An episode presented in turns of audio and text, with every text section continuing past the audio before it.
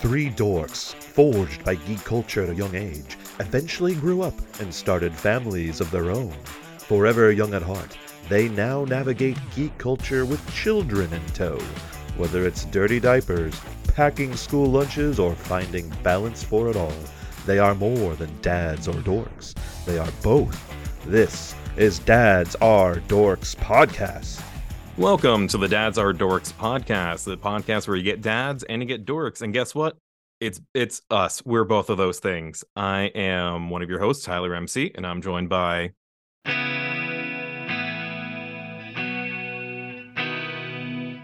Your lipstick, his collar. Don't bother, Angel. I know exactly what goes on. I'm Mason, Yes. and I'm joined by. How do you how do I follow up on that? I wasn't You can't. prepped- I wasn't prepped for. I'm You Chris, can't. and I wasn't prepped for this intro. I don't know how you follow up on this. I'm I'm just gonna send it back to Tyler. Tyler, Hey. just take it away. Tyler, Hey, take it my away. my friend's over you. Okay, I'm just gonna start Oh saying my emo. God. I I'm not ready for these references. I thought I was ready. I I took notes. I may I listened to albums. I've listened to in a long time. Anyway, uh uh that was Chris. Um and we are uh this is the emo episode.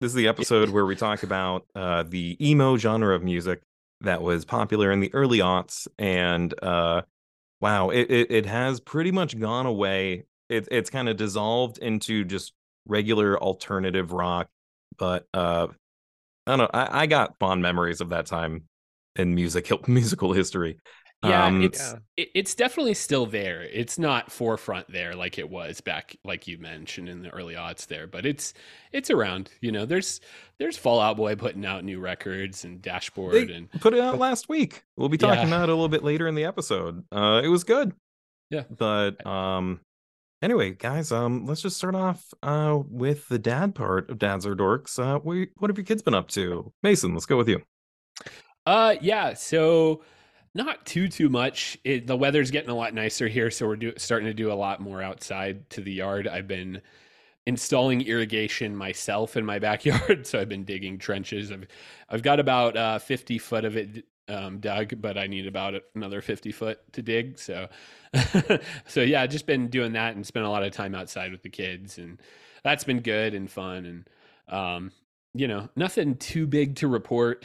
Um, with the with the kiddos since we last talked but uh yeah just uh, really been enjoying some time outside and um me and my son have su- uh, went to uh, the Dungeons and Dragon movies, which the new Dungeons and Dragon movie that we will talk about, I'm sure, a little bit later. But yeah, other Oh. than not too much, not too anything too crazy.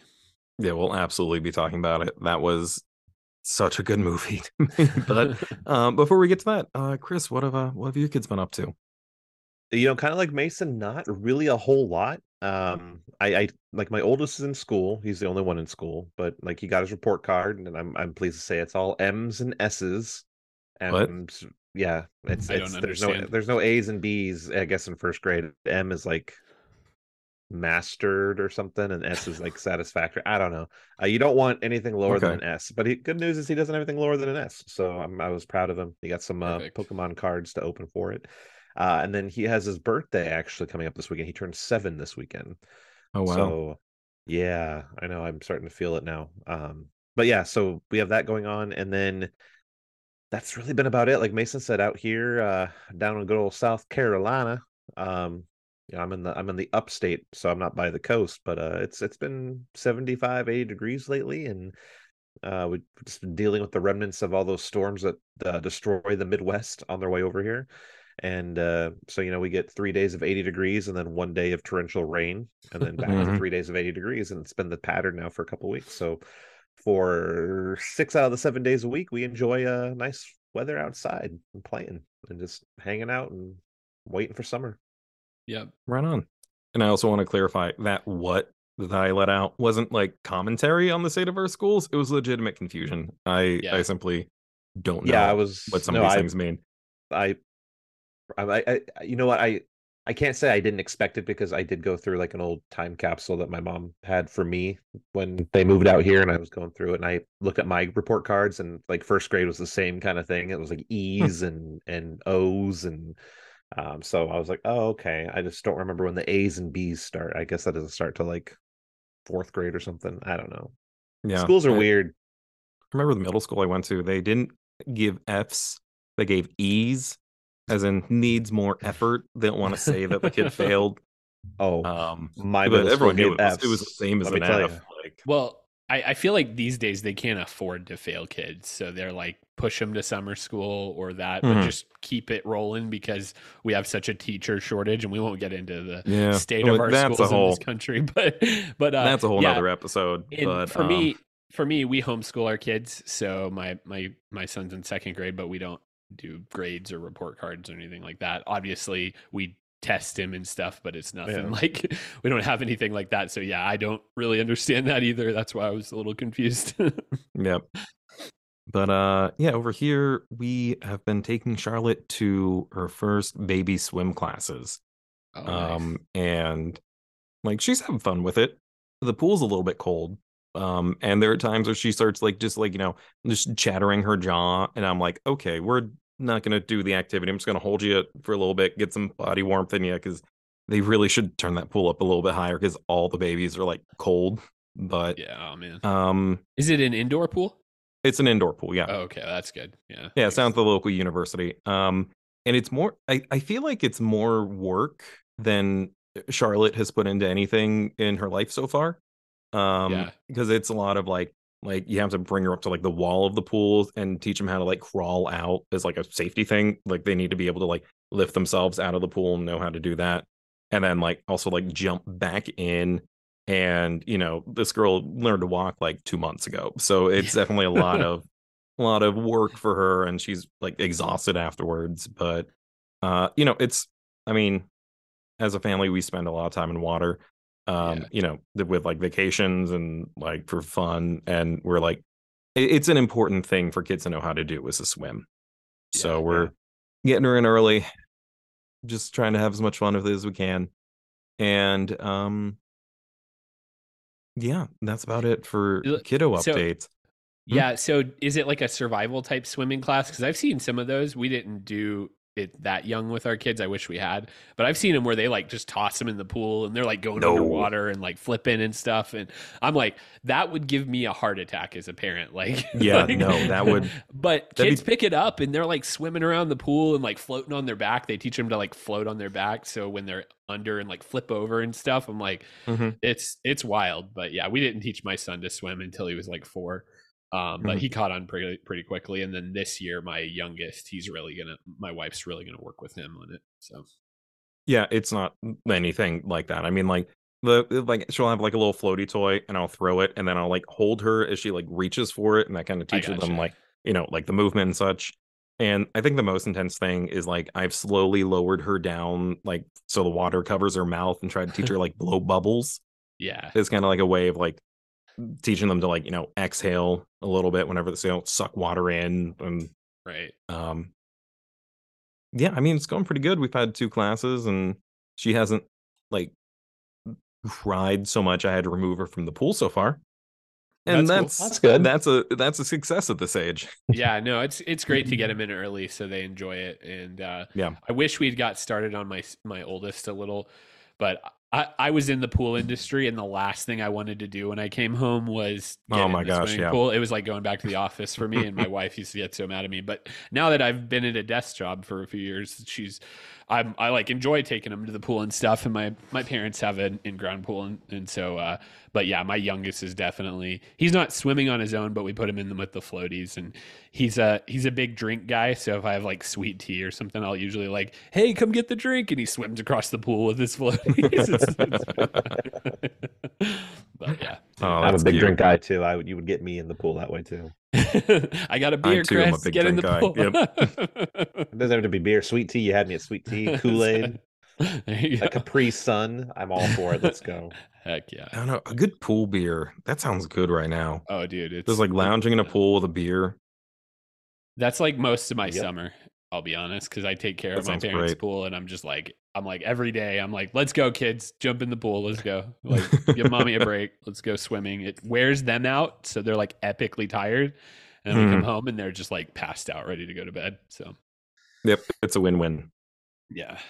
Good ideas. So, what we should be doing next is talking about what kind of media we've been consuming. But I just want to skip to the good stuff. Dungeons and Dragons Honor Among Thieves has been released, and I finally saw it. And I absolutely adored it. But uh, Mason, I know you saw it with your son, and I'm Mhm. really, really curious kind of what your two reactions were as people who were like, you know, like I know you've dipped your toes into D and D, but you might not be as familiar with like the world. So, kind of, what were what were some of your thoughts? Yeah, no, I mean, overall, it was just for me. I, like you said, I don't really know a whole lot of the lore, and I know I was talking to our friend Zach more about it the other night when we were playing Fortnite, and he was telling me some of the lore type stuff, and I was like, ah, yeah, I didn't even see that. But as far as the movie, it was really good. I mean, it was a well put together story. It was intri- interesting. It was fun, and uh, you know, all the acting was great, which I loved, and I love. Michelle Rodriguez was just a badass in that movie, which was She pretty cool. was.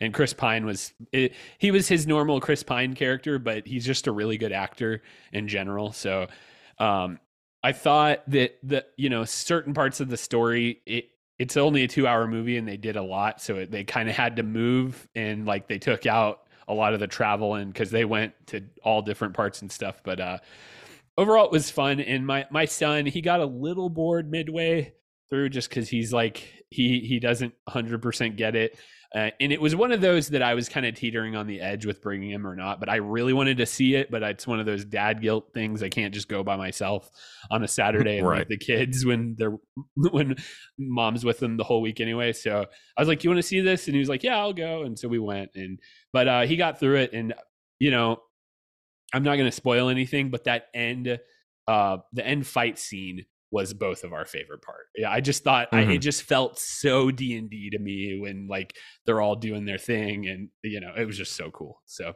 all the special effects were really good. Hugh Grant was in the movie, which I love Hugh Grant, and he was just great in this movie. so overall, I, I you know I give it a solid eight out of ten. You know, it's one of the better movies I've seen recently for sure. Yeah, yeah, absolutely. And like I it was so cool watching it as somebody who is like as obsessed with D&D as I am because they they do some things like especially with the magic where they will go through all these motions and show different effects and I'm still able to look and I'm be like, "Oh, that's a finger of death spell," even if they don't say it out loud. Uh, so they do like a really good job of staying true to like the source material, and I loved their dedication to practical effects. And uh, like if you look up my Twitter, I've been retweeting. Uh, the directors have been posting uh, some testing they've done of like the like animatronic suits that they've done for some of the fantasy creatures, like uh, Aarakocra, uh, who are like the bird people, and uh, you know Jonathan, um, and the various Dragonborn who were shown throughout the movie, and it was just such a cool thing for me to see, like all these things that like I really care about and it like cherish these moments with my friends and kind of seeing some of those moments reflected back on the big screen. Um yeah, it was it was a really really rewarding movie at least for me to watch. Uh and I hope they make a whole bunch more because Yeah. it's such it's such a good formula that they have already set out Yeah, where they could bring the cast back or they could bring entirely new people back because that's also kind of how D&D works. Like you could just have an entirely new crew of people and let that cast kind of live off and do their own thing, live their own life. I And think- they just yeah. I think that's what I appreciated about the ending. They didn't like, and I don't, you know, this is not really a spoiler, but they didn't like hardcore set it up for a sequel, but Yep. they didn't also close it off either. Like I could definitely see another two or three movies with different adventures, but uh, or like you said, a completely different cast and completely reboot the thing. But I think, I think this cast and everything did so well that it definitely They really warrants a did. sequel with them. Like it was everybody was just really solid in the movie, and I didn't feel that Brad, Bradley Cooper's cameo in the movie was literally the funniest thing. I, loved it. my my wife it- um she she loves him as an actor so i came home and told her about that and she was just cracking up it was that was so funny but uh but uh yeah it uh me it was fun just to add some stuff. So I haven't seen the movie, hence why I'm not really taking part in the conversation too much. I'm going to throw a couple things out there. Number one, as someone who doesn't know much of anything going into it, I will say I kind of feel like maybe Hasbro slash E1 slash who's is this is this a Paramount movie? Um, I think so. yeah paramount yep wonder how much they're going. Dang it, Jumanji. You know, the whole idea of uh people having avatars. yeah You know what I mean? Like, you know, I have I have up until this movie said Jumanji Welcome to the Jungle is the most D&D movie I'd ever seen in my life. could see that yeah. Um and something uh I got this I guess my minor spoilers this movie doesn't touch on breaking the fourth wall at all. No. It never pans out to like a bunch of nerds in the basement playing this game. They stay true to it being a fictional world. And at first I was like, uh, it seemed like a missed opportunity. But the more I think about it, the more they're trying to set up a franchise. yeah If they want more movies, they want this to be a fictional world akin to Westeros or um and I think it's you important to note too that the, the whole reason Jumanji worked as good as it is because it was a comedy. Yep. And D and D as a comedy would be a disservice to what Dungeons and Dragons is. I don't know, and man. what- This is this is pretty close to a comedy. it's really funny This Yeah, it was was really, really a funny. funny movie. i was laughing the entire time like Oh, yeah. I meant Yeah. more along the lines of almost like self-deprecating humor, Deprecating. Humor, I guess. yeah Yeah, Yeah, it was never is what Jumanji self-deprecating kind of- humor. Uh, Which what I feel Jumanji, Mm-hmm. the newer Jumanji, obviously not the original with Robin Williams, but the newer ones with The Rock and uh, Mhm. um, yeah you know all those characters and so forth and then just real quick just to throw out some numbers um so opening day weekend uh this thing brought in uh 38 and a half million dollars domestically another roughly about 34 million dollars internationally so sitting at roughly about 70-ish uh million dollars worldwide on opening day weekend. It does have a budget of 150 million dollars to make. Yeah. So it Mhm. does have some uh it's got some needs to grow some legs. However not that uh i ever consider review websites such as rotten tomatoes to be a benchmark of what um to expect. Uh, i do think it's important to note when you have a re- average review score and an average audience score that are both almost relatively exact especially when they're positive so Dungeons and Dragons right now on Rotten Tomatoes has a 91% certified fresh reviewer score and a 94% audience score, meaning reviewers and audience alike are enjoying this movie, which means you may see Dungeons and Dragons potentially with a nice bump yeah next week, or at least not as much of usually get like a 60% drop off from week one to week two. The only thing that's going to hurt this Oh, yeah. Is a small Italian plumber looking for his brother Wahoo. and a special made up video game kingdom which also premieres next week so um actually it premieres uh tomorrow two days from now from when we're That's right. Yeah, it comes up very soon. april Uh, 5th there there was a post I saw online somewhere. I wish I could credit it. That was saying, "Oh yeah, no, the D and D movie is going to make a lot more money in a few weeks. Uh, gamers just need time to sync up their schedule and find a weekend that actually works for the whole party." Um, that's sadly true it's sad and it's true. no Uh, and and- I gotta say, they put a lot of money into marketing and they're killing it. 'Cause, yeah like this was my popcorn bucket. This that's is a big old red dragon head, and I just that's probably awful on audio. And I just ate popcorn out of his head and had a lovely time. nice Yeah. I almost went to the mega theater just so I could get that because I saw you post that online. I was like, "Ah, I want to do that, but I don't want to drive an hour and a half to see this movie. So Yeah, it was uh me and my buddy and his uh teenage son uh drove out. Technically we crossed state lines into Kentucky, but it was still only like a 20 minute drive. Uh just because this theater was playing it early. Uh so they were playing it on Thursday and also Oh, that nice. popcorn bucket. We were both like, yo, let's get have that, and that can sort all of our dice. Um Yeah. like yeah but I would definitely I mean 9 out of 10 for me. I loved it.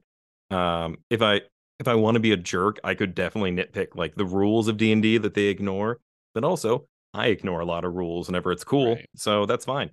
And I'd recommend it for anyone, really. Um, well, I guess not anyone. Probably ten and up. Yeah, it was I'm like, like I said, age range. it was a little too too old for my my son. He enjoyed it and he enjoyed a lot of the parts, but he didn't get a lot of the humor. And then Mhm. some like the uh the undead part that was a little like disturbing to him. He was like, I don't Yeah. know about this. He's like, this is funny, but also like kind of scary. So that And was a did a- little bit yeah. I will say they also did a good job of keeping blood and gore out of it. Yeah. Yeah. like there's sword fighting, but I can't remember a moment when there was like a lot of blood showing up on Mhm. screen. And something that really surprised me was just how much it was like a dad story. Yeah.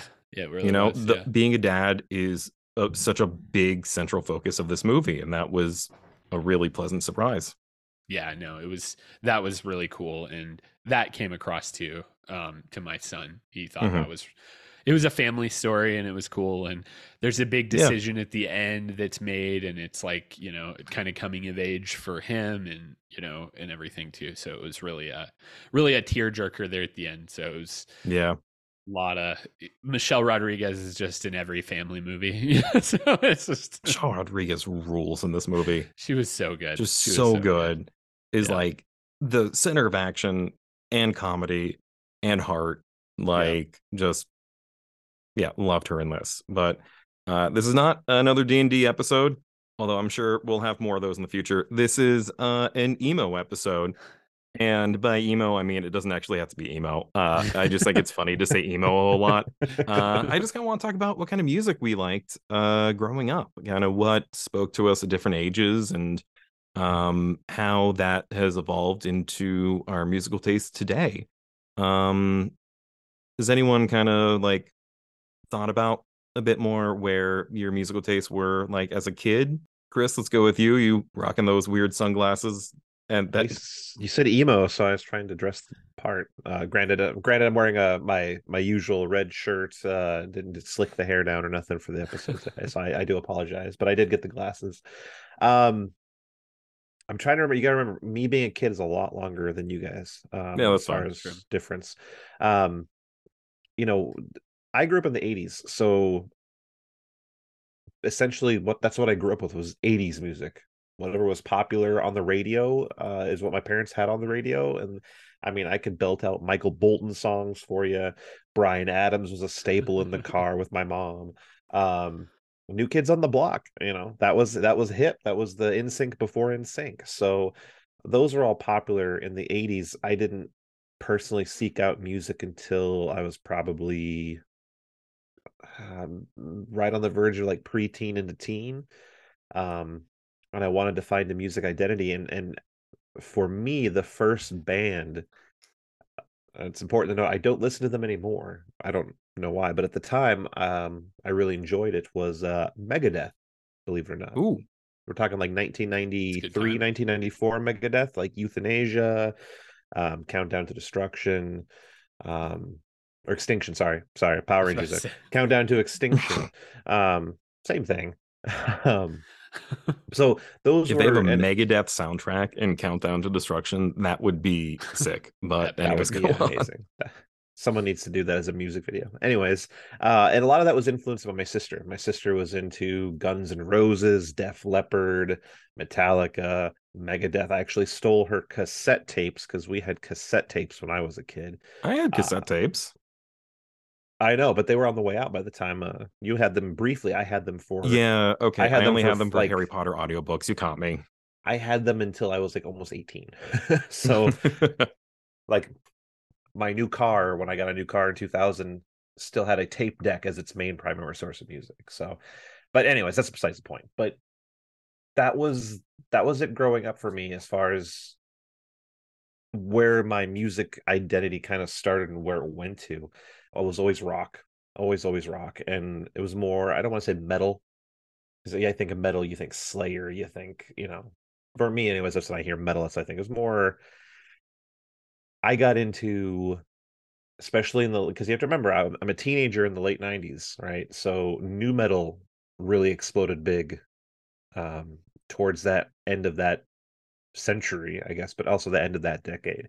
You had a big, big push on uh, rap was really huge in the early '90s, right? I think, uh, and this is just my opinion. I think Coolio's "Gangsta Paradise" was probably the Yeah. most Mhm. um listened to, most celebrated rap song. And keep in mind, I went to school with like 99% white kids but everyone knew every single lyric to that uh to that song so My That- route to that song was Weird Al first, and then the Coolio song. I heard Amish Paradise before Gangsta's Paradise, and uh, yeah, yeah.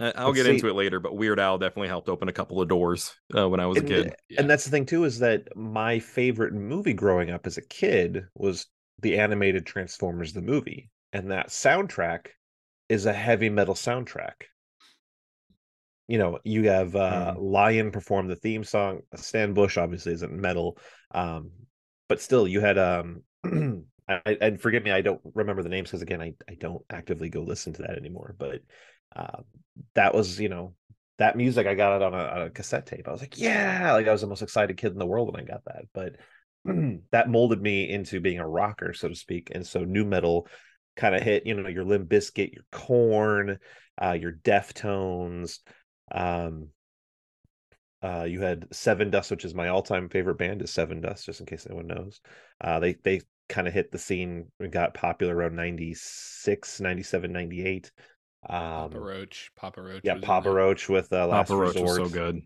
so Is still all good? Is he still doing stuff? oh they're are you know. kidding me are you kidding me They're He's tour- like- they I'm not toured with like Eve Six a couple years ago or something. they are so obviously spoiler alert i still listen to rock right? That's my my number one uh choice to listen to. I know. Oh my gosh. i listen to sirius xm channel 37 octane uh new hard rock. So yeah no papa roach is still around and they're still making actually really really good music that's not 1999 sounding music so you'll have to listen to some of it sometime. But yeah so anyways that transitions or whatever and so nu metal as you know kind of went away and all kind of branched out into alternative into almost even sometimes progressive rock into hard rock alternative rock what have you. Um and so now it's just um my taste would be finding something that has that's hard rock. I like hard rock but i like it with melody. I don't like screaming i don't like you know you know slipknot has some great songs but only a, a few great songs in my opinion because i don't like that Yeah. you know Mhm. um it's got to have melody at the chorus the chorus has to have melody it's got to be something that i can you know that builds up and then you're just kind of like you know you're, you can bang your head to it not like head bang but you know just white guy head nodding you know just, Just- yeah, yeah. This is good uh, music. yeah this is good i like this something i can yeah, roll you down my enjoy this window music to too? Head nod. Yeah.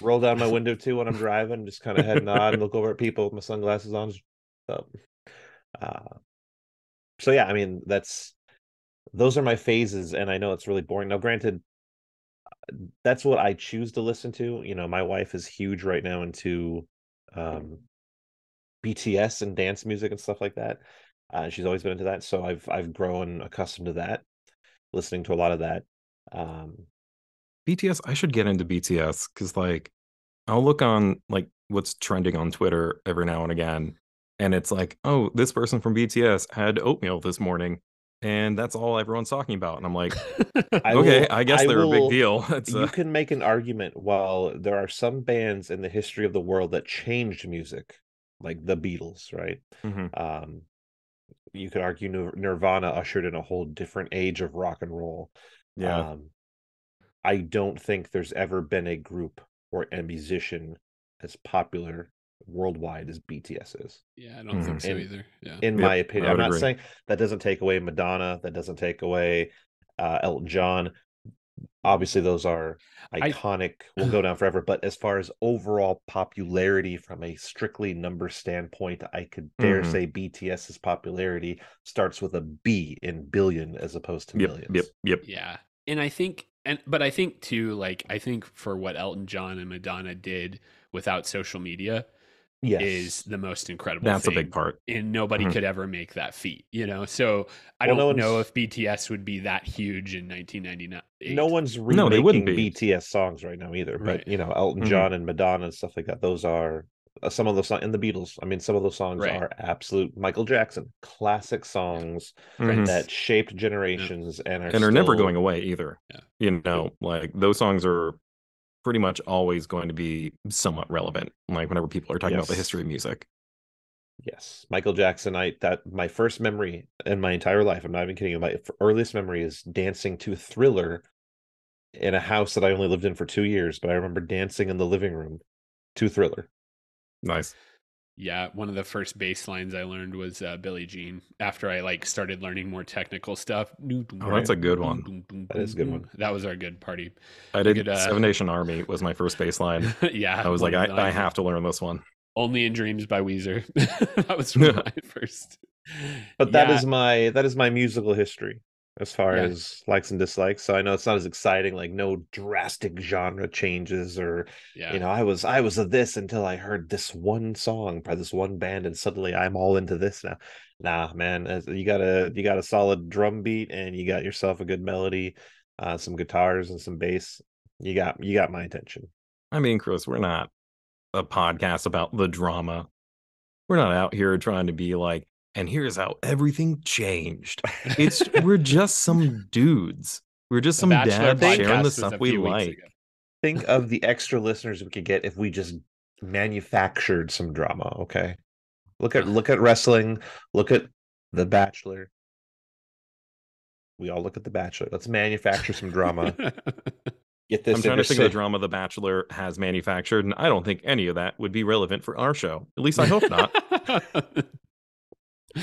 yeah, no, I so yeah, to kind of bridge off you there, uh, Chris. Uh, I grew up with a lot of like top 40 80s music because that's that was my mom. My mom was in high school in the 80s and that was her jam. So we listened to a lot of Prince, a lot of uh, Yep. you know, a lot of Michael I Jackson. forgot about you know, Prince. Prince. I grew up in uh, Minnesota and he lived in Minnesota, like in the same town as me. My mom ran into Prince at the supermarket and he like said That's hello to her.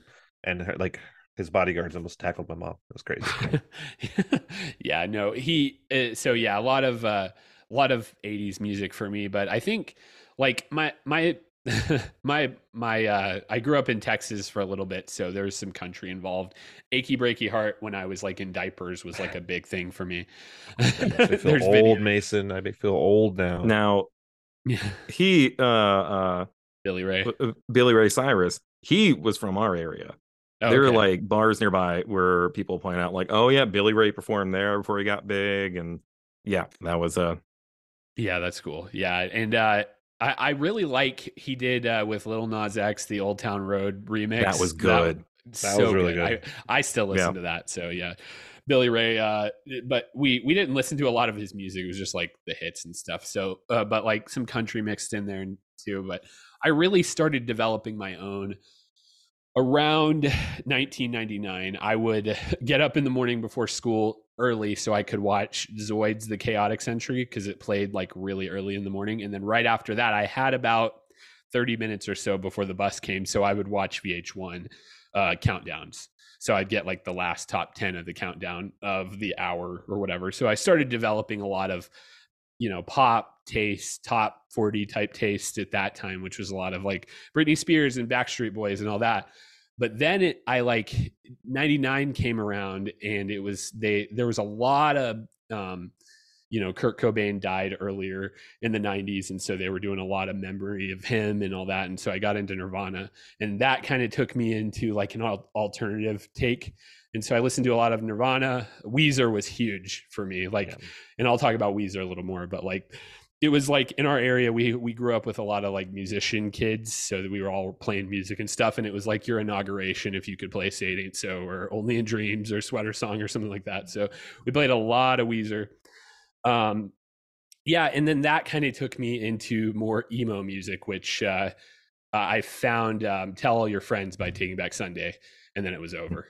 That was like my first album that i bought with my own money and i was just like listen to that you know end to end all the time and it was just it was so heartbreaking when um john nolan left the band and like we're like taking back sunday broke up. What are they gonna do? It's only been like a year. And uh, you know of course as bands do they they go through times but yeah. And then i was like taking back sunday brand new newfound glory all time low, Paramore, Phantom Planet, Dashboard, you know, all that kind of emo ish phase that I still exist in that I've kind of come out of, you know, in and out of over the years. So yeah, if that's kind of anything like me, you just kind of dip your toe back in that pool every now and again, just Oh, like, yeah. oh yeah, these were jams, and then Yeah. just kind of fall Me and back. Mason have talked about my random rabbit hole of Paramore. Yeah. Like there was a month where I'm like, I'm gonna listen to every Paramore song ever created and find out every single detail about this band I can discover. I know way more about Paramore than I ever intended to know. I mean, the story of Paramore is a wild journey of It is, like, it, it know, really is. It kind really of is. uh man they're almost i don't want to call them a manufactured band because their like talent is real but they tried selling like that story a little bit too hard of hayley williams and the brothers and meanwhile they were kind of put together by like the label am i getting Yeah. this right chris you're more of an expert than i am Uh, but They the were reason, friends. The They reason, fr- yeah, they, they were knew they were friends. Yeah. They they were all like friends in the same school, I think, for the most part. Um, but yeah, the record label, it was it was. I mean, they might as well they may well as well called the band um, the Hayley Williams Band Right. Yeah. feature, you know, because that's what all the money was around, and that's who got all the money, and all the decisions were based around Hayley Williams, and so um, that didn't stick well with um, the brothers. The guitarist um, was kind of the lead brother. The drummer kind of uh, was kind of like a hanger oner, I guess, with it, with his other brother. Uh, And so they they eventually left when um, Yeah. I think it was after they did uh, the Twilight song "Decode." Yeah. Yeah, was that sounds all, about all, right. All we know is falling. I think that was their last album together. Or no, Something like that. That, and the then- first one. yeah It- But then even the people eyes. that re- brand new eyes. the people that replaced them were still people they were friends with in school that were at the school that were actually usually on tour with them helping do songs and cover it so it's not like they had to get whole new people they don't know Yeah. um, Mhm. and that's what they kind of do so you have hayley and I, I forget all the band members names but you have the, the original drummer's back one of the brothers and then Yeah. oh cool there's a guitarist, guitarist too. and that's there. that's the Mhm. main three Yeah. and then they have um they rotate in bassists and stuff like that but then they bring all these extra people in for their tours so their band on tour is like eight or nine people I Um, know they'll never do it, but I really would want the five of them to do a tour together again. Um, That'd be the- sick. The, brothers, Hayley, the bassist, and then the guy who was their touring musician eventually became their guitarist. I mean, those. and now Hayley's years- love interest oh, really? Is he? Oh, nice. Yeah, she was. uh She was married to the guy from Newfound Glory for a long time. and he cheated on her He cheated on her. Yeah. oh my gosh anyway but i saw them twice in that era i saw them in the misery Aw. business era and then i saw them when brand new eyes came out and that was their last tour they all did together and oh my gosh i mean i'm so glad the drummer's back that i'm I, I don't really love their new stuff. I after brand new eyes, I kind of just fell off. But um, yeah that I mean, some of their arrangements and stuff were just is just some of the best like live Well, her- music I've ever seen. her voice so she she ended up getting nodules on her voice on her um, yeah. vocal cords. So she lost the ability to belt it out like she used to. Um, so she has to kind of bring it back in a little bit. So and they're they're like people's taste in music their style of music has changed. So they were kind of that Mhm. emo rock group and Yeah. then and now they are more i would call them almost like folk rock at this point and pop maybe folk. not yeah They- Not- yeah, not top even folk. I think that sounds Yeah. about right. Yeah, Pop I don't folk, like yeah. the twangy. I don't. Then I, I don't I don't like yeah I don't Shit. I don't like a vocal progression that's like uh huh uh yeah. I don't like that either. That's not my my jam. But you know I will always salute a band that wants to evolve, and the best description I can give to that, and maybe we can talk about that later or some other time. Uh, as far as bands that evolve would be something like Linkin Park. Yeah. Who Yep, yep. their They- first they two have- albums huge and then they they evolved as a band and started branching out trying different styles of music and the last album of Linkin Park compared to the first album of Linkin Park it's like two entirely different bands Yeah, Linkin Park's got like eras. You know, like yes Yeah. So Tyler, what's your what's what was your kind of cutting your teeth with music? When did you kind of start getting into it? Well, my parents weren't musical people, but my aunt, who lived with us when I was like a very young baby, was extremely musical, extremely into like alt rock and like a little bit of metal, uh, underground punk kind of stuff. And as the story goes, she would play these songs for me as a baby when I was like when she would watch me when I was very very young, and I would um lick the speakers because they were just like vibrating hard, and apparently I thought that was funny. And some of those now we know. Now we know. now we know now that explains me um and some of those songs uh apparently got very deep into my head especially tom waits tom waits is someone who i guess was played for me a lot as a baby because i listened to some of his older work and i'm like oh why do i know this voice so well this distinct gravelly tom waits voice just resonates with me for some reason. So i think it starts there.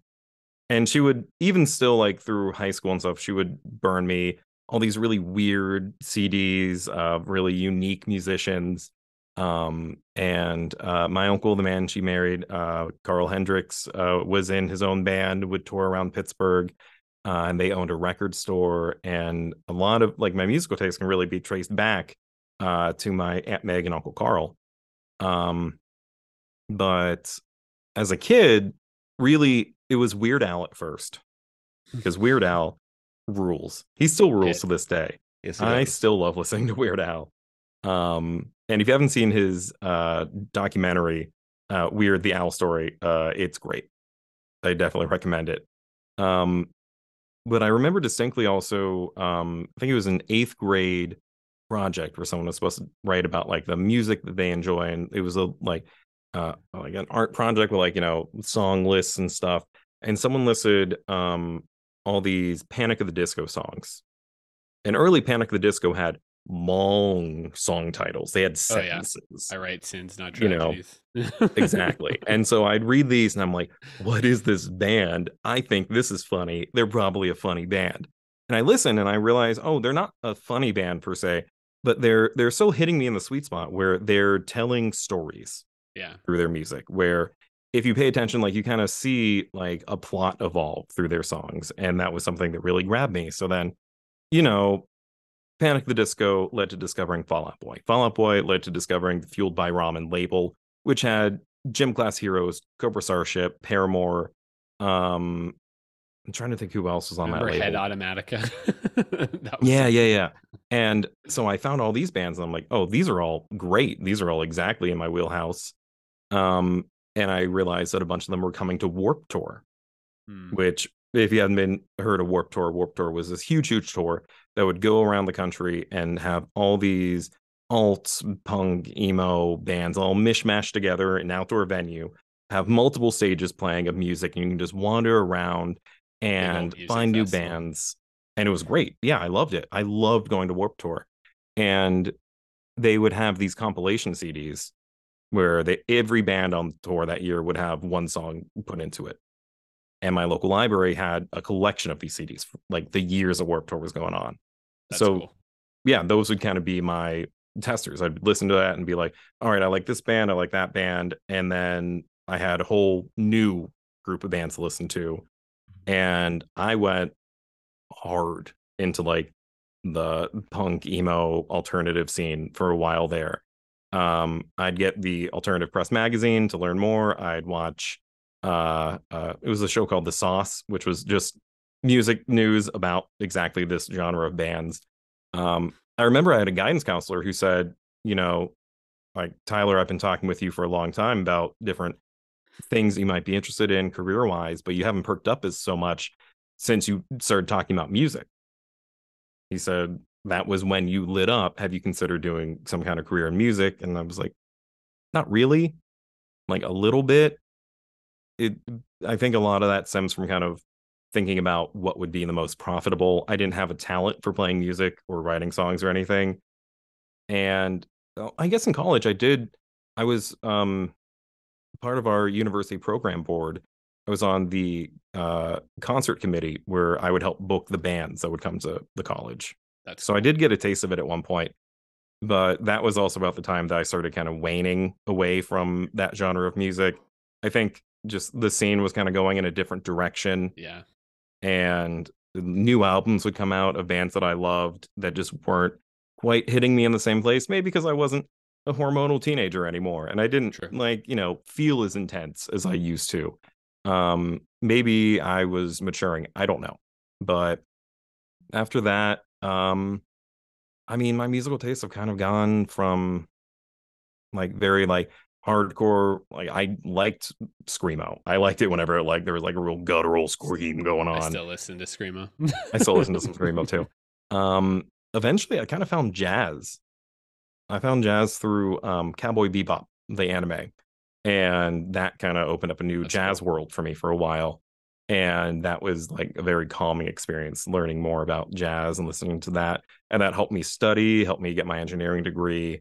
And now I don't really know if I have like a musical genre that is like my number one. I have uh, a eclectic playlist of stuff that I've liked throughout the years that still kind of like hits in a good way. That still sounds really good. It's got you know Foo Fighters in there. It's got some Fall Out Boy. It's got um just a couple of weird songs I find here and there. But uh, music just hasn't been as big a part of my life lately as it was when I was a kid. But I still hold very very fond memories of being you know this this like concert kid who'd go out and like you know charge headfirst into mosh pits and oh yeah. uh, would Good know times. all about all these underground bands all the people I hadn't heard about and it was a it was a fun time when I was a kid You were- and um You were Yeah. kind of in Pittsburgh. Were, is that when you were in Pittsburgh during that yeah time? that was when I was in Pittsburgh Were you? Did you know much about the Philadelphia music scene? Um, Circa No. Survive. Okay. oh I like Circa Survive yeah, and like Yeah, Sound of I- Animals Fighting. They had like this mega band Mhm. that was called Sounds of An- Animals Fighting, and they bridged off into a few different bands and stuff. So I've seen Circa and Anthony Green and his solo acts and all that kind of stuff so many times, and um, they uh, it in that Sound of Animals Fighting mega band. There was two guys that branched off and started this folk band called Good Old War, and um, now, that I haven't heard of. And if you're into folk music it it's it's really good stuff. And so i've seen them so many times and like i have a story about them about one of my favorite concert experiences coming up. But uh yeah so i kind of got into some more like i call like it's more like not math rock but it's more just like out there kind of know, like they might be giants kind of thing or like Yeah, uh, yeah yeah yeah well, the- you know that circa vibe and stuff like that so it's like rock but with also like a lot of like real technical type Mhm. stuff and when we were playing music we would try to emulate that a lot more and and uh but uh yeah it was uh i as i got a little older i started listening to some more heavier stuff too like thrice and um you know, Yeah. eh, Mhm. yeah it- i'm seeing thrice soon which is going to be awesome But but, uh keep yeah. in mind, Thrice only should have be cool. like one really heavy album. uh, yeah their newer stuff is not heavy but like Yeah. the earth will shake that's one of my favorite songs ever and it is it's a it's a banger for sure so it's one of those it's one of those things they they're so cool because they go in and out of a lot of different genres and i and i feel like a lot of bands have done that that we grew up with like taking back sunday and brand new Yeah. and like some of this stuff but like nobody's done it as good as thrice in my opinion because they're so it's just so like such a good vibe. Every time i throw them on whether it's deadbolt or you know artists in the ambulance or you know some of their new stuff black honey and stuff like that it's just always a good vibe so. But yeah more so i've just like evolved over the years into different stuff but uh it's really fun. And uh i i just love music in general. It's always been a staple in my life of whether it's playing music or listening or whatnot so really tried So- to uh get my kids into a lot of music too it's important. I don't want to throw this out there because I feel like a whole generation missed out on, on something really, really cool. So I was part of the Total Request Live generation on MTV. But yeah oh boy yep i watched a lot of trl yep uh, and I remember eh, so when I was younger, there was a lot of loyalty to your genre of music. If you were Yes. a rock Yeah. person, you were a rock person, and rap sucks, hip hop sucks, you know, all that sucks. Who listens to that garbage? You know, and then you And- grew up and realized oh no it's actually good too Yeah. you well, exactly. And so I remember the days of Total Request Live. It was always, you know, Britney Spears, NSYNC, Backstreet Boys, like nonstop. And then Papa Roach got on, and Limp Bizkit got on, and Korn got on. You know, and then obviously Linkin Park got on.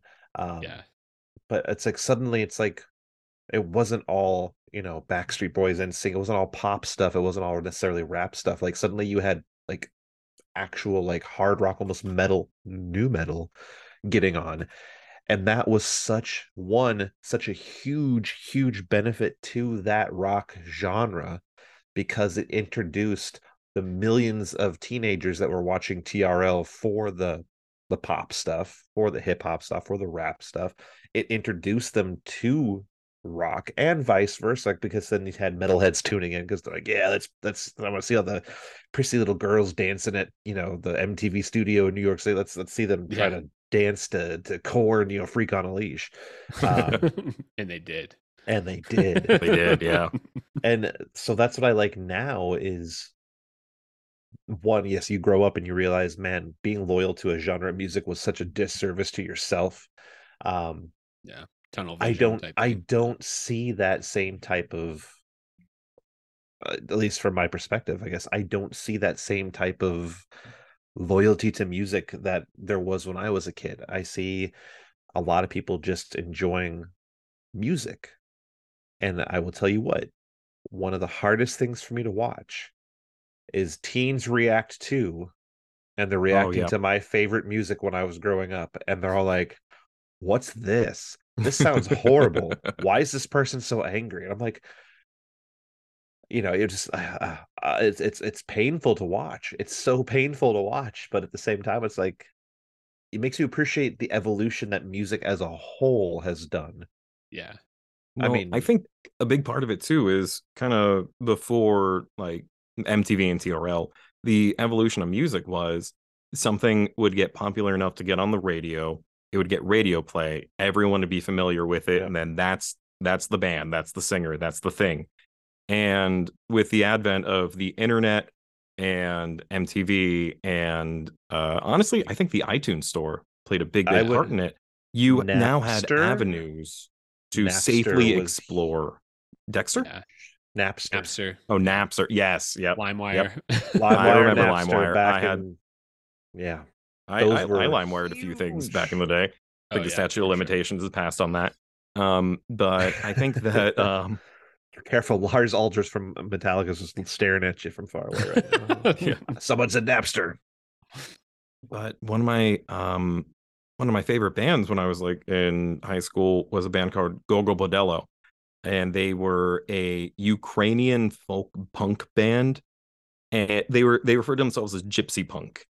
It was this like real funky kind of like European wild energy, and they had uh like uh accordions mixed in with electric That's so cool. guitars and uh like the lead singer just had a bottle of wine with him on stage for every show and they'd sing about like one of their most popular songs was American Weddings just talking about like have you ever been to American Wedding where's vodka where's marinated herring uh and it was so weird and fun and that's not something that would ever get on the radio Yeah. you know Yeah. that's not something i would ever discover before the internet and i think even now kids have kind of evolved even further where um it's so easy to find your thing and then keep digging and they don't even need to go through the route of like a starter this is my genre of music because they can just find what they like and go with go in that direction yes that accessibility to be like hey uh, i'm just gonna go on youtube and i mean most artists now will release their entire catalog on youtube yeah. Yeah. right there like there is no more i mean i still remember the day that deftones released their third album was it their third or second album might have been their second album it was the one with uh, uh change into the house of flies um I remember standing in line in, at Best Buy outside in the rain to get my Mhm. copy, and I got a free poster with it. And I met so many people that were like, "Yeah, cool. You know, I'm so glad to see other Deftones fans." That doesn't. No one's going to experience that today. Unfortunately, you're not going to experience people Yeah. standing in line to get a CD. Um, no It's all on Apple Music or it's all on Apple Music. Spotify you know. or whatever. Yeah. You'll see people Yeah. at concerts, but that's it. And I don't know about you guys. I get I get a little bit of Spotify brain rot sometimes where I will listen to a Spotify pre put together playlist and enjoy all the music, but because I'm not curating it myself, I don't retain what band it was or what the song title was or the Yeah. album or anything like that. It is now just ongoing stream of Yeah. I want to listen to um uh late aughts emo music Right. or I want to listen to 90s pop bands and I just don't Yeah. retain as much anymore. I'm not s- studying in a way like I used to when I would look at CDs and Yeah.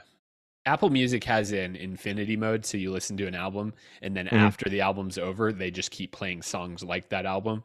So, in preparation for this podcast, I listened to um, Dashboard Record, uh, a Mark a Mission, a Brand of Scar. listen to the whole album, and then it just started playing that early aughts emo and stuff, and it was just over and over. And I'm like, man, there's some of this stuff I haven't heard of.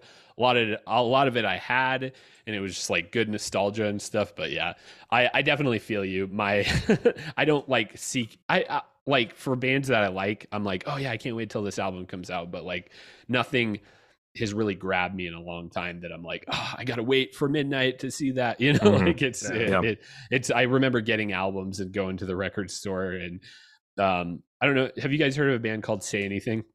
yes. Oh my gosh, really- I love say anything. yeah, I was really big into them, and I have another good concert story about that as well. But uh, I remember when the second "In Defense of the Genre" came out, and it was this That was two disc good thing, album. thirty songs, and all these guests. Hayley Williams is on that album. All these one with the. Pinocchio art on the front, right? That was the first one. That was That was the first Boy. one. Okay. Yeah. Yeah, but their second, th- their follow up, because Is a Real Boy got real popular, and That's as a real boy. Yes. Yeah, their follow up. And I remember when that album came out because I was like that kid at the record store at midnight. Mhm. Like I ordered the signed copy from the band and stuff. And we just, you don't have that anymore. And that's sad to think about. But, uh, but yeah, man, some good times. remember- good. I've seen Say Anything like eight or nine times. I love say anything. yeah. I I learned all the words to admit it. Yeah. That kind of spoken word song. Admit it. Despite, all Despite you, your pseudo bohemian appeal and slightly leftist doctrine and beliefs, you know nothing about art. or- Art or uh, nope. I gotta, I gotta censor myself. We're a family Beep. podcast. Um, but gosh, yeah. Uh, I mean, I'll, I'll skip Have to this a little bit. I know this is a little later in the notes, but I listened to the newest Fall Out Boy album the other day. Uh, it was for free on the Hoopla app. Can't speak highly enough about the Hoopla app. And I listened to it and I just thought, this is good. This is nice. And uh, it, it was a little sad because as a kid, I remember listening to like uh, From Under the Cork Tree and just being like Yeah. insanely like happy with like having found this kind of music and like how much it like kind of spoke to me. And I thought it was a good album. There were times where they kind of referenced the pandemic in a way that where they'd be like, you know, we thought 2019 was a snapshot of what life would be like, and look at where we are now. And it's it's still kind of speaking to where we are right now, but I'm not as hyped for it as I used to be. It was a fine Yeah. album, well put together. Music was good, a lot of variety in the songs, uh, and all the original members of the band are still playing together, which is rare. Yeah. Yeah. days, you know? Yeah, and Pete Wentz he owns Fueled by Ramen. He started that, so that's Yeah. his. Yeah, so he's he's very successful in bringing a lot of the new generation this type of music too, which is really cool. And I think definitely, uh, I haven't listened to the album, but I'll check it out. There was another album, All Time Low. it. All, I'm a big All Time Low fan. Like that's kind of my pop punk band that I was Mhm. really into for a long time and have kept up with them. They put out an album the same day as Fall Out Boy. So I I uh, I picked that up uh, or I uh, Apple Music it and uh, it's it's uh it's pretty good. Yeah, it's Did it's a you lot of see- this. Go Did you see uh, all time low trending on uh, TikTok a few months ago? uh no, I didn't. I don't. They uh, the the the fine folks who make the TikToks uh, discovered that the Dear Maria song could work for any anime opening. So they just take anime openings and replace the song with Dear Maria, and it worked every That's time. amazing. It was great. You just see Pokemon going. It's like Dear Maria, count me in. I want to say I saw that trending on Twitter, but I saw it trending as Dear Maria. Oh, okay. yeah. As probably. Isn't it Dear to- Maria? I'm again. I got Spotify brain rot so bad. I don't remember. I, Song I want to say I because well. I, I remember seeing that. I remember seeing a thread about, oh yeah, you know, this Mhm. song works for any anime opening. and it does. It's it's a really fun wormhole to dig That's into someday. I'll have to I'll have to look at that. But Yeah, I'll send you some links.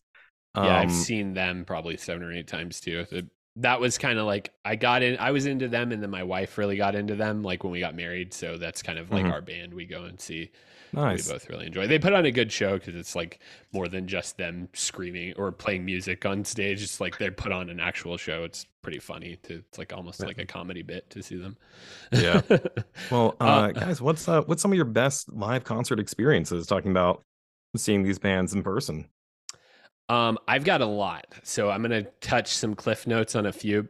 My first ever concert that I would, I mean, I've been to like some local shows and stuff, but that was like real deal concert was Weezer at the Tabernacle in Atlanta, and holy crap! I, so, like I said, I we had a pretty, um, we weren't like popular or anything, but we had a pretty big friend group that was into that type of music scene and we all played music and stuff. So when I went to this show, literally everywhere I turned around, I knew somebody. And it was just so the cool. funnest thing because it's just like a huge, I mean, probably a hundred, literally 100, 200 people that I knew at the show. Like the day everybody just ran to get Yes. tickets because they, they were touring on their, um, the one with Perfect Situation, uh, Beverly Hills, that album.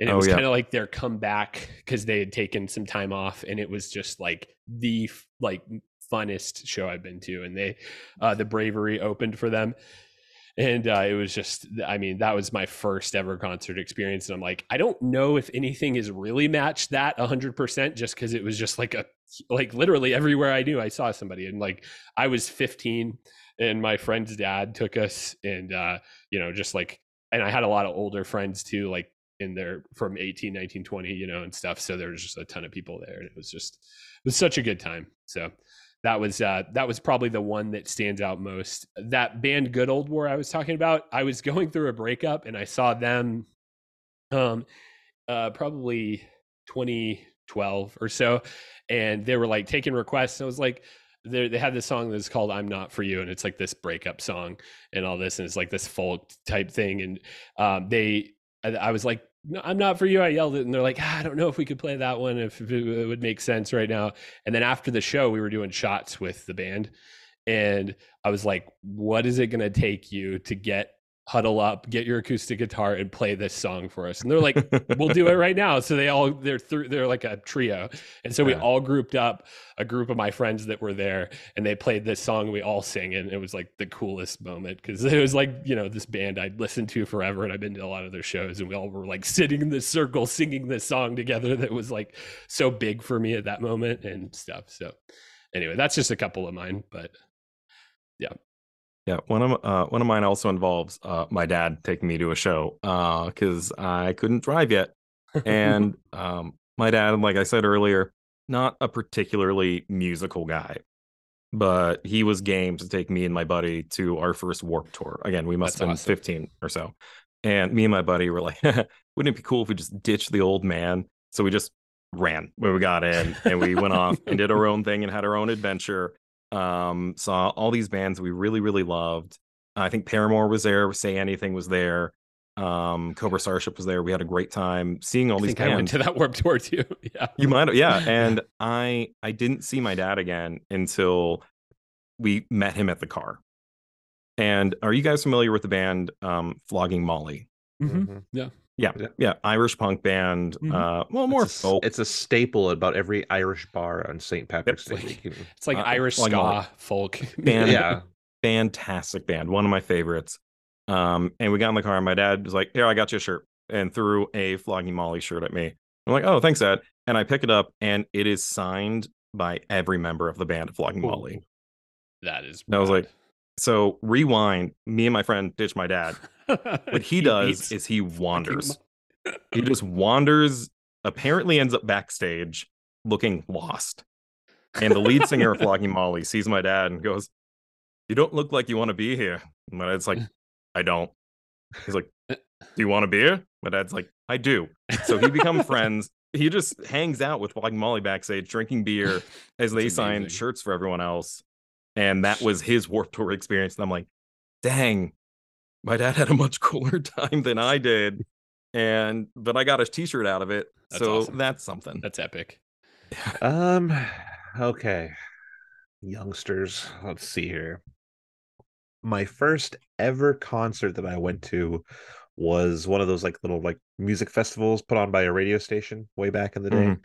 So I'm pretty sure uh, I saw Coolio. Ooh, Yeah, I got I'm I got to see epic. Gangsta's Paradise. Aqua was there. Um, I I'm struggling to remember. It came on. This is like 1993, 1994, maybe. I Um, was two. Yeah, it was a very long time ago. So I can't remember everything else was there, but I can. The first like actual concert was just a couple bands I went to. Um, my best friend and I, she and I went. We were both uh 16 in high school. Awesome. It was uh Incubus opened for Sugar Ray and 311. Incubus is so good. So this was when Incubus was a nobody band. They hadn't done Pardon Me. They hadn't done any of those Yeah. songs yet. It was the album before that. I think they played Pardon Me at the show, and everyone was like, "Oh, that's really cool," but it hadn't hit radio or anything like that. Uh, so that was fun. Um, I have a, I have a tie for like for some of my favorite concerts because I've been to like I've been to concerts where like System of a Down, Sevendust, uh, Hoobastank, Alien Ant Farm. Ooh, Hoobastank. Yeah, that- Hoobas, Hoobastank love it. Hoobastank opened for Alien Ant Farm. who Really? opened- and I remember played, that tour. I remember that played tour. for. Sevendust, and then System of the Down was the headliner. Oh, I feel like Hoobastank had more staying power than Alien Ant Farm. Yeah. But that's just my Uh. They they had the uh, Michael Jackson cover that was big for a minute. Yeah, that's uh, what I mean though. Is like Alien Ant Farm. I think of them and I think of a cover they did, not like Yeah, their own yeah, music. exactly. So Yeah, because uh, like Hoobastank had more staying power because they were I want to say they were the roadies for Incubus, Hmm.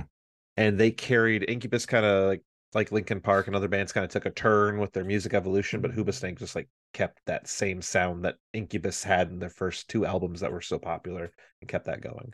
Um, anyways, but God, as far as like a, a concert that sticks out that I'll never forget, so and I have I have two. So high school, uh, my senior year, right before graduation, we went to go see uh, a Perfect Circle, who opened for Nine Inch Nails, ooh.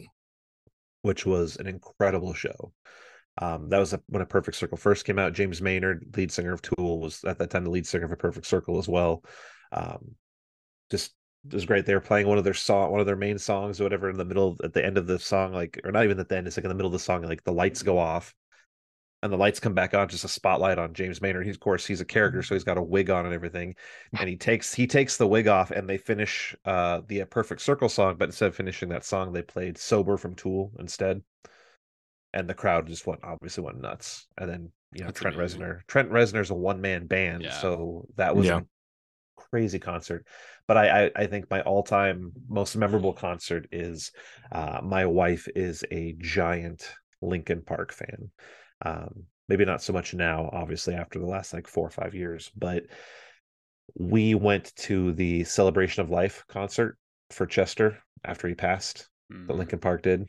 Mhm. Um, Amazing. So we we flew out to LA, went to Hollywood Bowl, um, had great seats, um, and I got to witness that entire concert there in hand. We have the we have all the like we uh for their one song um one more light or whatever we all got like lights that they turned on remotely so you had a light that you so we, we kept cool. that kept our bracelets obviously um we all wrote messages they had boards you could write messages to the band or whatever so like just filled all the way up just so many awesome memories and of course all the different artists and musicians who came out and performed Yeah. classic linkin park songs um just absolutely incredible um like i said I i've been to a lot of concerts Yeah. been to a lot of concerts and that i mean when they play numb and they just have a spotlight out and they don't have the lyrics going they have no one singing the song numb from linkin park so Oh, the wow. audience yeah they just had a spotlight uh, on a on a microphone and they put roses around it like a wreath with some roses and stuff and they just played the song and so the audience took it upon themselves to sing so the audience sang the song uh, That's cool. that was powerful and moving and yeah like i said it was just crazy like avenged like I, i've been to rob zombie avenged sevenfold Korn deftones um i went Avenged. to a lot of I saw Avenged on the Hail to the King tour, and oh my god, that was such a good show. I was right I in front of Synyster Gates. the And he was just tour like right- in front of me. Tour right before that, I saw them. Yeah. because Sevendust was on that tour with him. So and then there was two stages, so there was like a B stage and A stage. So I went to see Sevendust My my best friend at the time was a huge, um, you know, uh, A7X fan. So we all went together.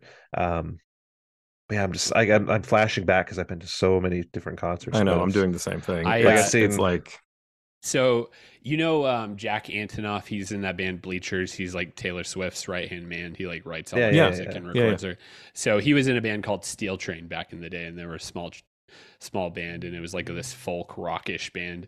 And uh, we went, me and my buddy Weston, we went and saw them and ended up doing shots with him after the show that night. That was pretty cool. And then I'm like, I didn't know anything about that guy. He was like in fun or whatever after that. And then he started Bleachers. But, and then I saw the Taylor Swift special where he's like sitting up there, like they're doing the folklore album. I'm like, that's that guy we did shots with that night. I know. I have a story. This will uh, this will be. I'll, I'll stop telling stories after this. Do you guys know the group or the band One Republic? Yeah. Oh, yeah. The lead singer of that is Ryan Tedder. Mm-hmm. Yeah. my roommate my sophomore year of college was the childhood best friend of Ryan Tedder. Oh, nice. And they were That's still cool. best friends. I don't know if they still are today, but when we were college, they were still best friends. At that point, Ryan Tedder had gone on um whatever there was an MTV show. Um and he got he ended up working with Brian McKnight. Like Brian McKnight's like, you know, you have an amazing voice. I like Right. you. You have good style. Like even I don't care if you win this competition, I'm taking you afterwards. Um so Ryan got into the music business. He wrote songs for Britney Spears. He wrote Mhm. songs for uh, Justin Timberlake. He wrote some he is- huge hits before he started One Republic. Yeah. Exactly. So I have a fun story where it was my junior year of college, and my roommate Boyce. Um, we now lived across the hall from each other in apartments. Um, but he's like, "Yeah," he's like, "Ryan's coming down. You gotta, hey, we gotta hang out with Ryan. We gotta hang out with Ryan." I was like, "All right, cool. We'll hang out with Ryan." We hung out with Ryan. All right. Um, I was just, I mean, it's it's it's one of those things where guys have no shame, no shame at all about when you're that close with people, right? Like when you're that close, like brothers practically, you know, you you do crazy things. Um, I have seen parts of Ryan Tedder that I would imagine many many people would wish to have seen. Uh, not creepy, just because, you know, be like, "Hey, Chris, yeah, check this out," you know, just fun, crazy stuff. Of course, you know he'll deny this uh, ever happened. No one will ever tell him anything about it. But yeah, I, I, I've yeah. Good times. It. well, You know, Um, it was it was fun. Drink, wonder if we going to bars drinking. allegedly to the start of this podcast, just for everything Yes, we're about to say. allegedly. Just This is allegedly. alleged, alleged Allegedly. story. Alleged story. He looked like Ryan Tedder. He sounded like Ryan Tedder. He wasn't One Republic Ryan Tedder at this time. One Republic did not exist at this time. This was still, you know, right music Ryan Tedder. Oh, I got, I got, I, I could give us the whole dirt on what was going on, really going on between Justin and Britney. I got that whole dirt way back in the day, just so you know, because him and Justin, were, him and Justin are good line. friends. yeah. Yeah. He's written some of his music and stuff. That's cool. That's, that's All super right, Well, you got to hang before out with- before we get sued for slander or libel, um, I got a How about couple more things before we move on. A couple Yeah, more go for it. stories. Uh, one that that's really big. Another one is I'm a big fan of that band Thursday. Their first album, Full Collapse. They did a 10 year tour on that, and I remember like me and my friends were there, and they weren't like huge Thursday fans, but they were touring with Under Oath, and they liked Under Oath. And Thursday played first, and they were playing the whole Full Collapse album. That's one of my favorite albums to this day. I still listen to it all the time, and it has this intro to it that's like a it like has like a roll up to the first song which is a banger understanding in a car crash. And i remember like standing there like seeing the mosh pit about to break out behind me and they're playing the intro to that before they come out and just launch into the show. And i'm like looking at my friends. I'm like guys they're about to play understanding in a car crash. I'm so excited right now. And they're just like looking at me like dude are you okay? I'm like no. And i just turn around and belt it for the mosh pit as soon as that song broke out and it was like one of the best shows i've ever been to. And then um I don't know if you ever heard of the band The Hush Sound. Yes, I have. I love the Hush Sound. I I Mhm. met I, I saw them one time and I met uh, Greta and she was very nice. Took a picture with her, really cool. Um, that one But-. Was is it Wine Red? Wine Red. They had uh, Wine Red. That, that was the big one for a while. But yeah, Yeah, they had this song called Medicine Man. They were another Fueled by Ramen band, but they had this song called Medicine Band. And I had met my wife back in 2009, and she, we actually like kind of got to know her because we needed a singer for our band. And could she could sing well, and so we she sang that song and then uh, Paramore. That's what you get with us, and so we would play that as a band, and it was super fun. And then I lost touch with my wife for like five years. I didn't talk to her I mean, she wasn't my wife at this point, but I was a kid and I was like not ready to get married and I was into her and it was just not a good time. But at a Hush Sound concert, five, six years after that, I'm standing there and another big group of friends there that I know, and it was a smaller show. And um, I'm standing there and I'm looking at this girl from the back and I'm like, man, who is that? I need to like see who that is. And turns around and it's my wife like my now wife. She turned, and so we the reconnected. woman who would become your Sound. wife. Yeah. Yeah. yeah, and uh, we so we reconnected at a Hush Sound concert, and it was like this moment that it was like I like all those feelings rush back to me from when I was a, and I was like, I gotta. I got to get to know this girl. I got to get her number again and like gravel because I pretty much ghosted her. She was a lot older than me and had some more experience, and I was a kid, and I just kind of like ghosted the whole situation. But uh, as soon as I saw her, it was just all back, and, then we were married Yeah. to like less than two years later. but yeah, That's so That's Awesome. awesome. concert, Thanks. yeah, with my wife. So it was a good. It, that was um, yeah, that was one of those. And then I saw um, saw Dashboard Confessional. They did their Swiss or Chris Carrabba. He did his Swiss Army Romance um, ten year, and he just played all these songs acoustically. I went. That was uh, one of the first shows I'd been to by myself, and it was just such a fun acoustic show, and everybody singing along and stuff. So, a couple honorable mentions, but probably the one that stands out most is the one where I reconnected with my wife. It was pretty cool. So, Yeah, for sure. yeah. All right, Anyway, we could we could talk, story talk- time. we could talk concerts literally all day. Um, but to kind of wrap it up before we get to the game, what would what's one band that you would recommend to someone who maybe they haven't heard of it before? Someone who's not super mainstream, maybe hasn't made it on the radio. Uh, for me, Streetlight Manifesto is 100% a recommendation. They have uh, real deep uh, uh, range of albums. They are a ska punk band, and it's it's always upbeat and energetic, but they're also singing about like very real like issues, and they have just they put on such an amazing live show. Like I remember standing at a Streetlight Manifesto show, and I was touching like twelve people at once because we're all just like so Oh, yeah. crowded together Good you times. know like ah, those are such good times um but that would be if i had to pick kind of from my like list of like favorite bands that would be the number one that i'd recommend that might be a little different from something that the listeners have heard before nice. mason uh, what about you Um, so to recommend band that's not super mainstream, uh, this is more of like newer emo. so like bringing it back, but also newer stuff. I really like this band called State Champs. Um, they're really pop punky emo, but they put out a new out. They they've been around for a bit, but it's it's not. It was like new to this era when electronic dance music was huge, and uh, they uh they went on tour with like five seconds of summer and got and like right when they got big and stuff but uh um yeah so i would recommend them if you're looking for some like emo pop punk like something you haven't heard of uh they have some they they write really good choruses and uh very very um very catchy stuff so i'm gonna look them up uh right after this uh podcast records uh chris what about you Um, Mason knows this band I'm about to mention, uh, because we talked about it, I think last time we on the show.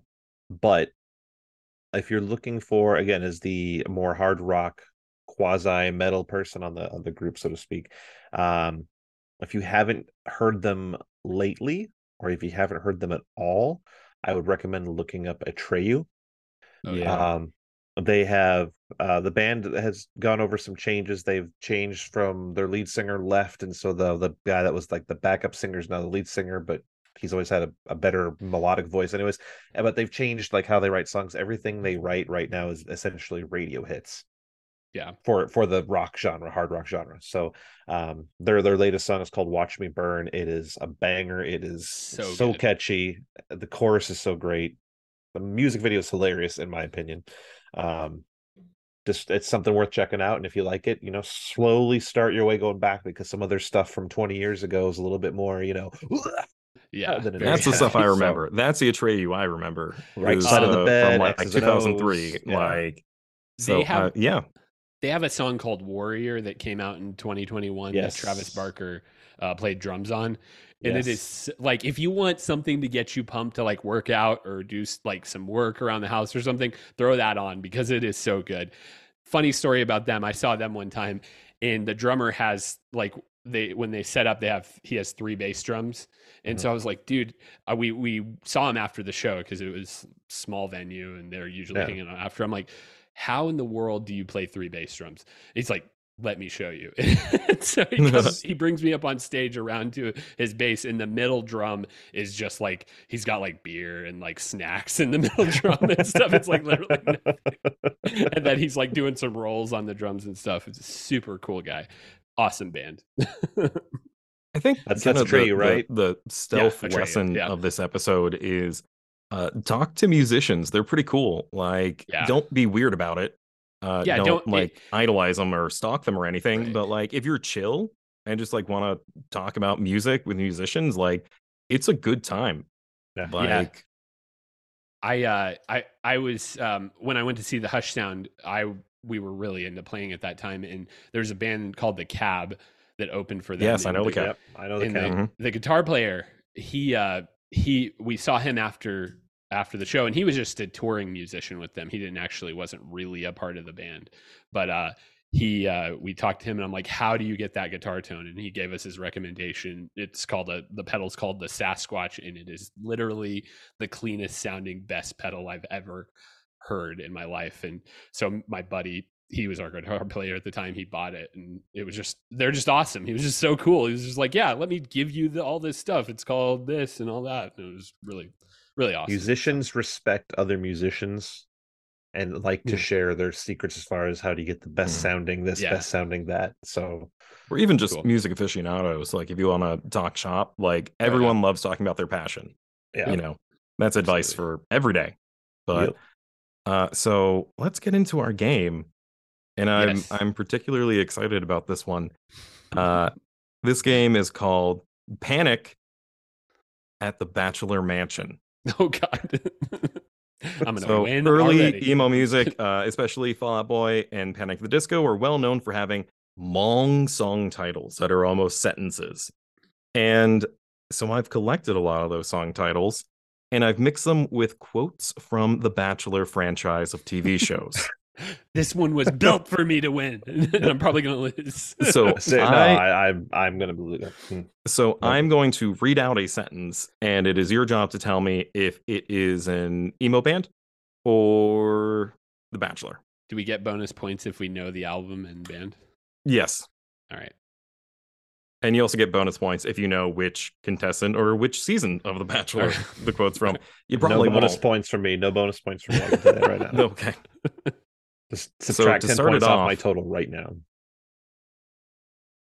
Honey, this mirror isn't big enough for the two of us. Emo band. Yeah, that's that's an emo band for sure. Uh, yep, that one is My Chemical Romance from the album I Brought You My Bullets, You Brought Me Your Love. Next one. You can't microwave a relationship. Bachelor. Yeah, Bachelor. Yep, okay. First ones are a couple, uh, pretty easy. It gets I'm pretty sure that was Ben Higgins season. Um, Uh, that was uh, Tasha's dad on Colton oh, season. yeah. That was him uh, basically No. just saying how much he disliked the fact that his daughter was on this show. Oh yeah. Some yeah, bonus guy was points for you, Mason. I know. No, he, get, he didn't get it right. Stay in your lane. Stay Yeah, your lane. that was Colton season. I'm That was Colton season. Yeah. Deep intellectual things are just my jam. Bachelor. I'm gonna go emo band. That is The Bachelor. Crap. That was from Ben's season. yeah, there we go. Happy endings are stories that haven't ended yet. Emo band. Emo band. Yep, that was uh from Mayday Parade in their album Mayday Parade. On tour this summer with All Time Low, and I'm trying to go to that. Are they really? That's gonna be a good Yeah, show. Yeah, they're coming Holy to crap. Oklahoma City. I want to go so bad. That sounds really good. Be not so much like Hitler, be more like Mussolini. Emo band. Bachelor. That was The Bachelor. That was uh Canadian that. Daniel said that's a Chad in JoJo season. Yeah, that guy was such a.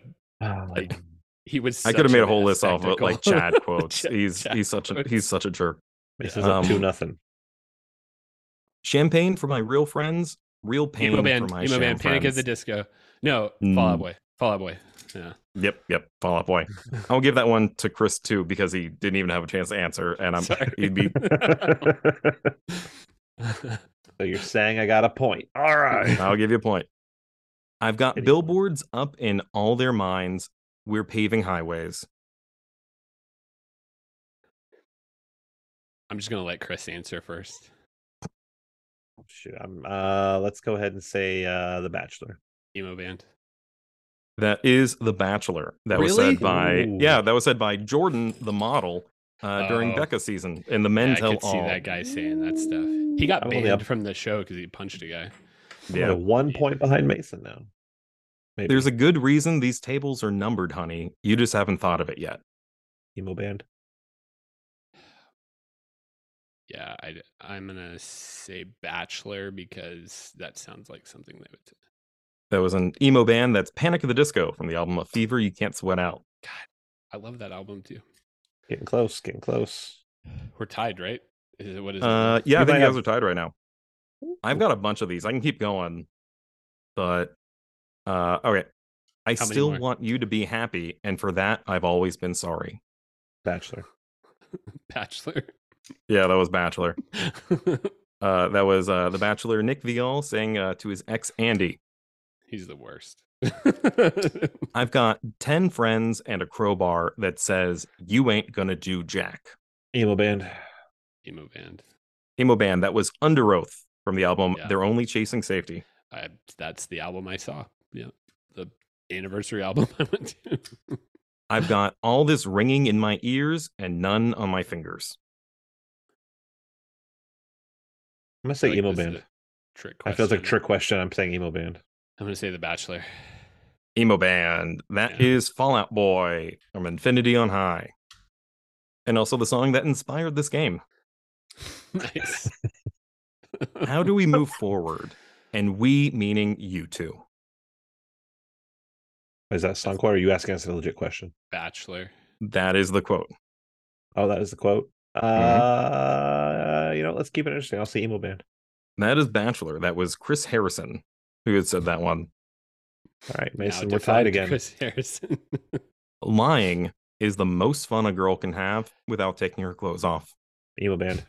Emo band. Yeah. Yep, that's Panic at the Oh, Disco. Panic at the Disco. Sweat Out. Damn it. Yep, yep, yep. I was gonna say. You got it right. Why'd you say damn it? No, I was gonna say for the bonus. He was trying to get the bonus. Panic point. at the oh, I Disco. gotcha. I gotcha. It's not a fashion statement. It's a death wish. Emo band. Emo band. Yeah. Yep, that Fall is Out Boy? My Chemical Romance. My Three cheers for Chemical, sweet revenge. Yeah. I hope you remember my name this time. Bachelor. Emo band. Bachelor. That was the Crap. latest season. Yeah. Bailey said that to Zach. Yeah, that's right. Because he called her Balin on stage. Pretty soon, I don't know what, but something is going to happen. Bachelor. Emo band. Emo band. That is Norma Jean, Bless the Martyr, and Kiss the Child.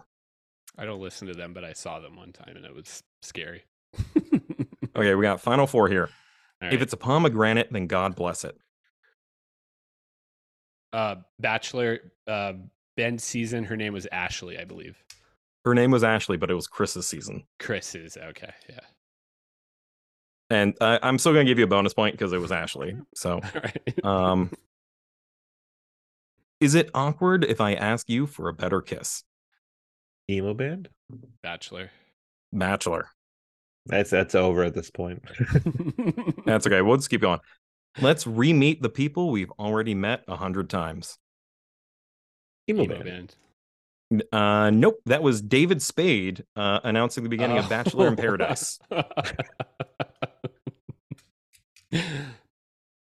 I constantly thank God for Esteban. Emo band. believe that was uh I want to say I know this song. Um it's either Fall Out Boy or Panic. Bachelor. It is Panic of the Disco from a fever Yeah. he can't sweat out. Alrighty. Mason uh crushed it. Yep. Yes, Mason absolutely finally. crushed this game. And, and the end of it, he pulled only it out. missed three. Jeez. Like he absolutely I'm not even gonna total it up, but yeah, Mason is the winner of uh Panic at the Bachelor Mansion. Good job, Mason. Good So, job. good job, Mason. These are like I- I two figured this one would hit you kinda right in the subjects that would wheelhouse. get- yeah, yeah. Yeah, I, I definitely practiced this game uh, with my wife last night. Um, as she is also uh, at an emo phase of bands and watched The Bachelor with me. And You know what? You know what? I'm not even embarrassed right now. I'm I'm I'm here for it. no, you shouldn't be. You should be very proud. This is cool. Um, I found that like she knew like like you did some of the songs she like zeroed in. I'm like, no, I know Yeah. that song. But the Bachelor quotes are the one she's like, ah, that could be an emo band that, I just don't know about. Those were really good quotes you pulled. How did you find those? Like, what was the thing that you searched to find that? Um, I think my Google search history was um ridiculous bachelor quotes, ridiculous Okay. the bachelorette quotes. Um, I looked up videos of like uh cringiest moments from Bachelor in Paradise, like, Hmm. and then I also searched like songs with like the longest titles, and I picked all the emo ones out of it. That's amazing. Love it. And I made it, it, it was a bit of a longer game than usual. I, I took uh 10 from each because I was just having a lot of fun being like, uh, this stupid thing this bachelorette could contestant said could absolutely sound like an emo song. Let's go with it. That's great. Awesome. Well, I have thoroughly enjoyed this episode, so thank you. yeah, it's been a lot of fun. As have I. I love uh talking about stuff with you guys, and this is like our first real in-depth talk about music. So I've Yeah. had I've had an Something- absolute blast. Something we didn't, for the most part, already know about each other. Yeah, Yeah. for real. Yeah, as music like- has shaped my entire life in some way or another. So like, it's been a big thing, and I sorry about all the stories, but I I just love talking about concert experiences and things. I still love going to concerts and stuff. So. Going to see Thrice at actually a, a, a venue called Emos in Austin in, in May. I'm really looking forward to that. So Very Oh my gosh, that They're doing, absolutely uh, rules. they're doing 10 years of or 20 years I feel old now 20 years of the artist in the ambulance so they're playing that Yep. record and then a few songs after that so That's Right gonna be awesome. So if you'd like to follow us for not too much more emo content, but uh, lots and lots of dorky content and lots and lots of uh, dad content, you can find us on Twitter and TikTok at dads are dorks. Um, you can visit our website, uh, dadsaredorks.com. And Mason, hit us with that email address. it is uh, at dad or dads are dorks at gmail.com There we go. Um, so yeah, once again, we'd like to thank our wives, the Absolutely. wonderful women who put up with us and uh, help make the show possible. Take Uh, I'd like to thank. Eric Berry uh, for uh, our design. He designed our logo and Mhm. also for being a good friend. Uh, thank you to all of our listeners and any new listeners that maybe have been like, huh, I remember emo music. Let's check out these dorky dads. Uh, somewhere my wife is somewhere my wife is listening to this episode shaking her head and laughing and feeling very uncomfortable about our music for the amount of bachelor quotes i understand well, let her know how much we appreciate her. Um, and uh, to close us out, uh, Chris, I think you got a dad joke. I have a dad joke. I'm gonna do two Do it. because I feel the first one, everyone's gonna go ooh. So then I'll end the second one with one that everyone goes ah ha ha ha ha. ha. okay. but I, I found two and I was like, oh my god, I laughed out loud. All right. So just keep in mind they're jokes. All right. My wife said to me, if you won the lottery, would you still love me? I said, Of course I would. I'd miss you, but I'd still love you. that, And- that first part of that could have been the title of an emo song It also could have been. Yep. Yep. It's a, you Uh. can't stop the game once it starts, can you? and then True. the one that we're gonna end the night on or at least the episode on. It's nighttime for us, in case you didn't know. But my friend worked at the zoo circumcising elephants. The pay was bad, but the tips were huge. Oh no.